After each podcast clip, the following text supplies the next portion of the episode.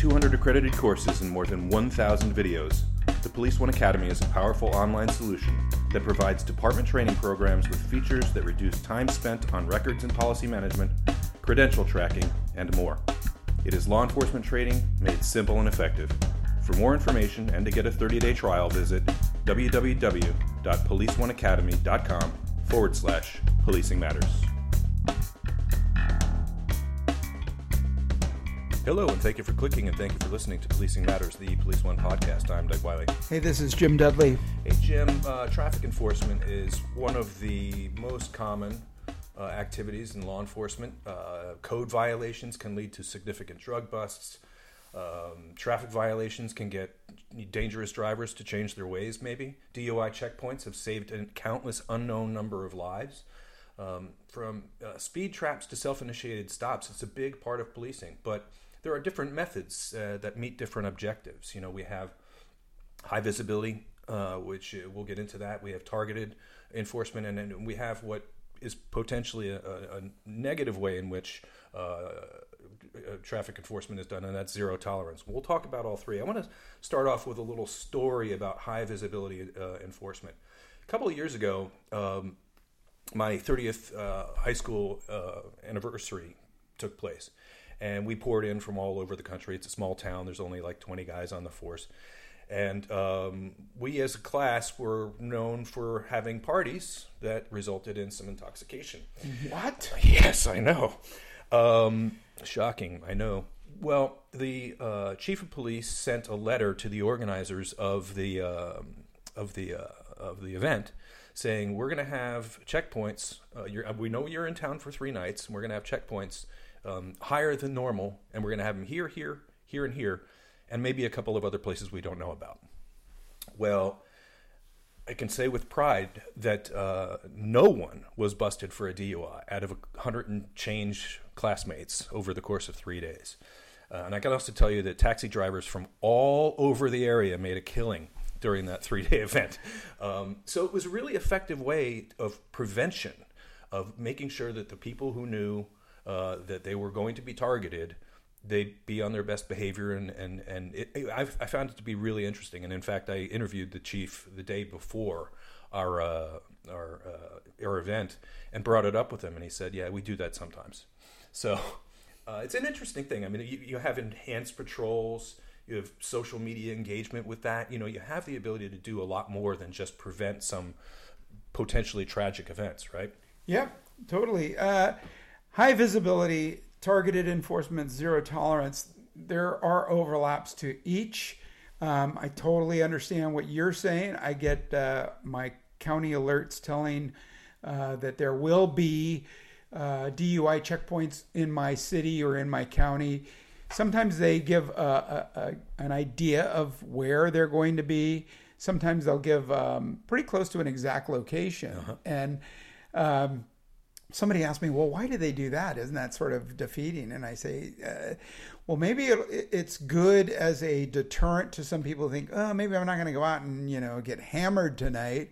But uh, for those who do, they're not going to remember that alert. They're not going to remember that location. And also, there, that may be the only path from point A to point B that's viable. Right. You know. Yeah. In, in rural areas, that's where I grew up. That was there's only one way to get from here to there. Yeah, and more and more in in my county, I'm seeing um, checkpoints not just for DUI, but to to check for uh, valid driver's licenses and insurance and you know, I tell my students all the time that uh, driving is a privilege and not a right. And you know, you sign away some rights when you sign that uh, your your uh, license uh, application, and that is that you will give a sample of your blood, breath, or urine to a traffic officer when asked to do so. And if not, your license gets suspended mm-hmm. automatically, with or without proof.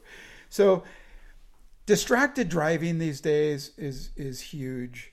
Uh, pedestrian violations contribute to pedestrian, you know, and they don't want to hear it. Yeah.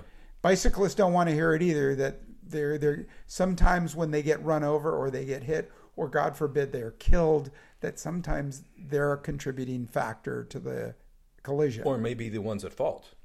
Yeah, I didn't want to say that, but Yeah. yes, you're right.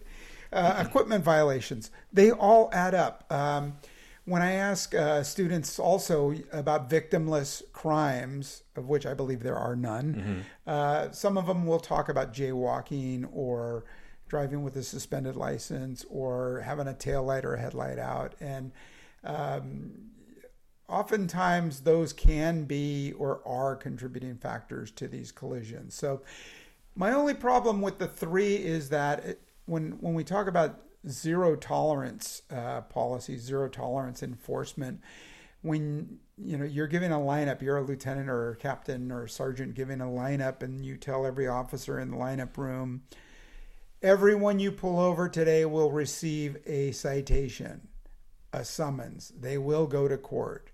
Uh, you're you're casting a net that's too broad. You're taking again discretion out of the hands of the individual officers, and you may be getting some proponents of law enforcement caught up in that net who didn't realize that their tail light was out, their headlight was out, and it may be a fix-it ticket, but uh, you have in your pocket at all times as a law enforcement officer discretion, the discretion to tell somebody, to warn somebody, not to issue the fix it ticket because they, they're going to get that headlight fixed because they know if they don't, they're going to get pulled over again.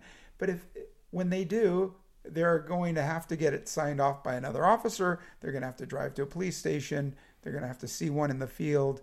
They're going to have to have their vehicle examined to make sure it's fixed. Uh, they may even have to go to court. So, why turn someone sour on your agency for giving a ticket for giving a mandatory ticket that you shouldn't have to give out? Right. I mean, it's it's it's fomenting ill will where ill will didn't previously exist in many cases, and you can you can get a lot of um, goodwill among people who are not necessarily pro cop by it doing exactly the same thing and Right. saying, you know, I look, I, I get it. You're down on your luck. I'll give you a month. You got to get this thing fixed. Um, you know, we're going to come visit you. We, you I, I know where your, your residence is. We'll, we'll have a meeting. We'll have a cup of coffee, and we'll talk about how you fixed it. Yeah. Right. Um, that you can you can do a lot of good in those in, in environments. But Yeah. if you're if you're under command that if you make the stop, you have to write something. Yeah. Your hands are tied. You know? Yeah, and I'll tell you, you know, when we are talking about topics, and this one um, came to me when I saw a post on on my own Nextdoor uh, social media page when um an individual wanted to warn people that hey, uh, everyone make exaggerated stops because. Um, police are out giving tickets today, and and I I had to comment, and I sent her a, a reply saying, exaggerated stops as opposed to a stop. And to me, that said she's probably one of these individuals who who does the quote California stop or the rolling California stop. roll. And uh, and they do it all the time. And as as somebody who drives and somebody who walks a lot, uh, you know, I've almost been hit several different times by people because of inattention or because their propensity to roll through stops while looking one way but not necessarily the right way. So I think I love seeing uh, my local cops out giving tickets. I I stop at stop signs. I stop at stoplights. I usually go the speed limit, and if I exceed it, it's not by that much. So I'm completely comfortable in my own car when I see traffic officers with radar or hanging out at stop signs or stoplights where people are known to run. So I applaud the traffic officers' efforts. Uh, keep it up, and uh, but use discretion. Uh, y- you know, there are times when people do have valid excuses, and just you know, do the right thing. So here's a here's a final thought, uh, and it's again a personal story.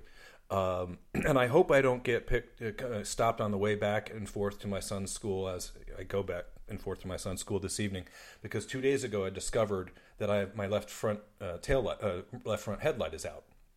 I forgot to order the part the, that day. I ordered the part yesterday from Amazon. I'm going to get it tomorrow. oh, So sure. I'm now I'm right now right in the middle of being vulnerable. I to would suggest you take the receipt, print it print it out, put it in your back pocket, next to your license. Yeah.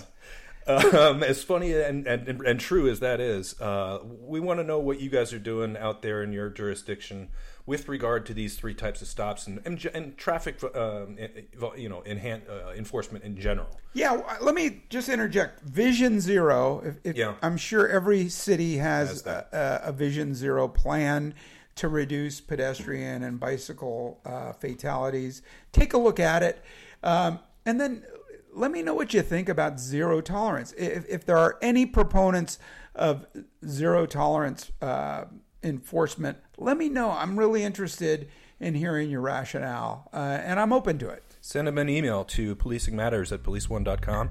That's policingmatters at policeone.com. Thank you again for listening.